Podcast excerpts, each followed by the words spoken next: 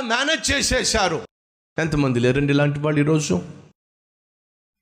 భర్త ఏం చేస్తున్నాడో భార్యకు తెలియనే తెలియదు. ఎక్కడికి వెళ్తున్నాడో? ఎవరితో మాట్లాడుతున్నాడు? దేని దగ్గరికి వెళ్తున్నాడో?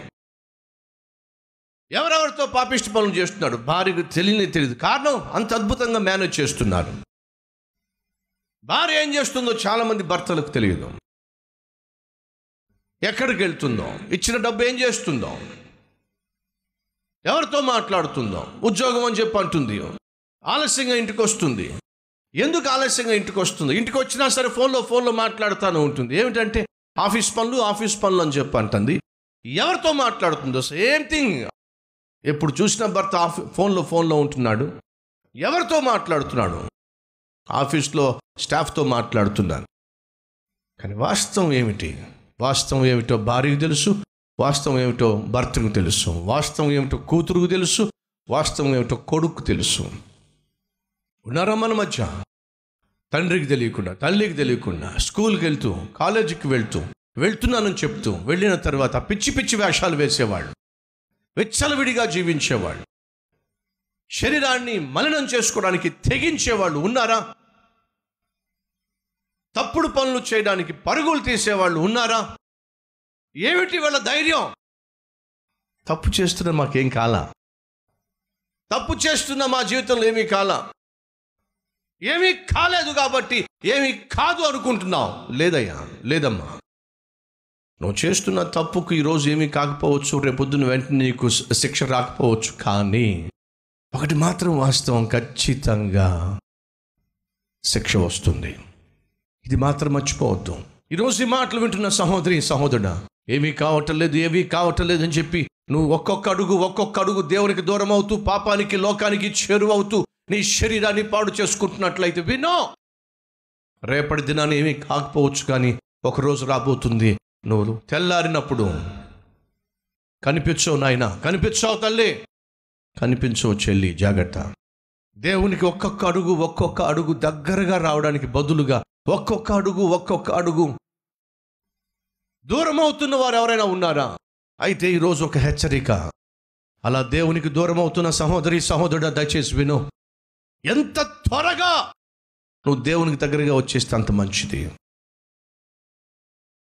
దేవునికి ఒక్కొక్క అడుగు ఒక్కొక్క అడుగు దూరం అవుతున్న నువ్వు ఎంత త్వరగా నీ తప్పును ఒప్పుకొని పశ్చాత్తాపడి దేవుని దగ్గరికి వచ్చేస్తే మంచిది. ఎందుకని? మరణము కాచుకొని కూర్చుంది. చావో! శిక్ష! కాచుకొని కూర్చుంది. చే చేతులారా నీ జీవితాన్ని నాశనం చేసుకుంటున్నావు. చే చేతులారా నీ కుటుంబాన్ని నాశనం చేసుకుంటున్నావు. చే చేతులారా నీ బ్రతుకు నాశనం చేసుకుంటున్నావు. ఒక్కొక్క రోజు ఒక్కొక్క అడుగు దేవునికి దూరంగా వేయటం వల్ల ఎవడైతే దొరకకుండా దొరకకుండా దొరకకుండా దేవునికి దూరంగా పరిగెడతాడో పరిగెడుతున్నావో జాగ్రత్త. శిక్షను పెంచేసుకుంటున్నావు. నీ మీదకు వచ్చే శిక్షను పెంచేసుకుంటున్నావు. ఏం లాభం చెప్పు. ఈరోజు ఒక హెచ్చరిక దేవుడు మనకు చేస్తున్నాడని తెలుసా? వెంటనే పశ్చాత్తాప పడితే పోగొట్టుకోబోతున్న వాటిని కాపాడుకుంటాం. ఈరోజు నిన్ను నేను హెచ్చరిక చేస్తున్నాను. ఈ హెచ్చరిక విని దినదినము నాకు దూరం అవుతున్న నువ్వు ఆగో. నీచమైన తుచ్చమైన కార్యాలు చేస్తూ నన్ను విసిగిస్తున్న నువ్వు ఆ పనులు ఆపేశాయి. లేకపోతే పోగొట్టుకుంటావు. ఏం పోగొట్టుకుంటావు? చాలా పోగొట్టుకుంటావు చివరికి అన్నీ పోగొట్టుకుంటావు. అన్నీ పోగొట్టుకున్నంత వరకు వెయిట్ చేస్తావో? నయోమిలాగా. అవి పోక మునిపే తిరిగి వచ్చేస్తావో? నీ ఇష్టం. నీ చేతుల్లో ఉంది.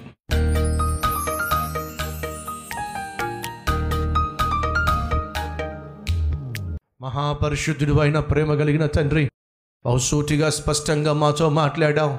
తప్పిపోతే తిప్పలు తప్పవు అనేది వాస్తవం.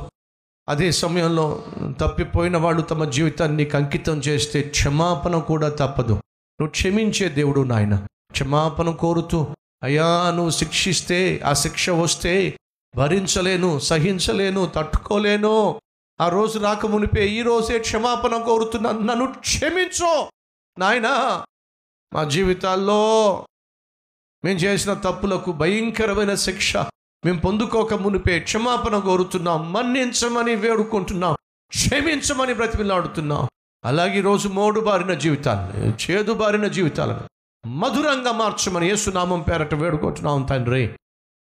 ఆమెన్.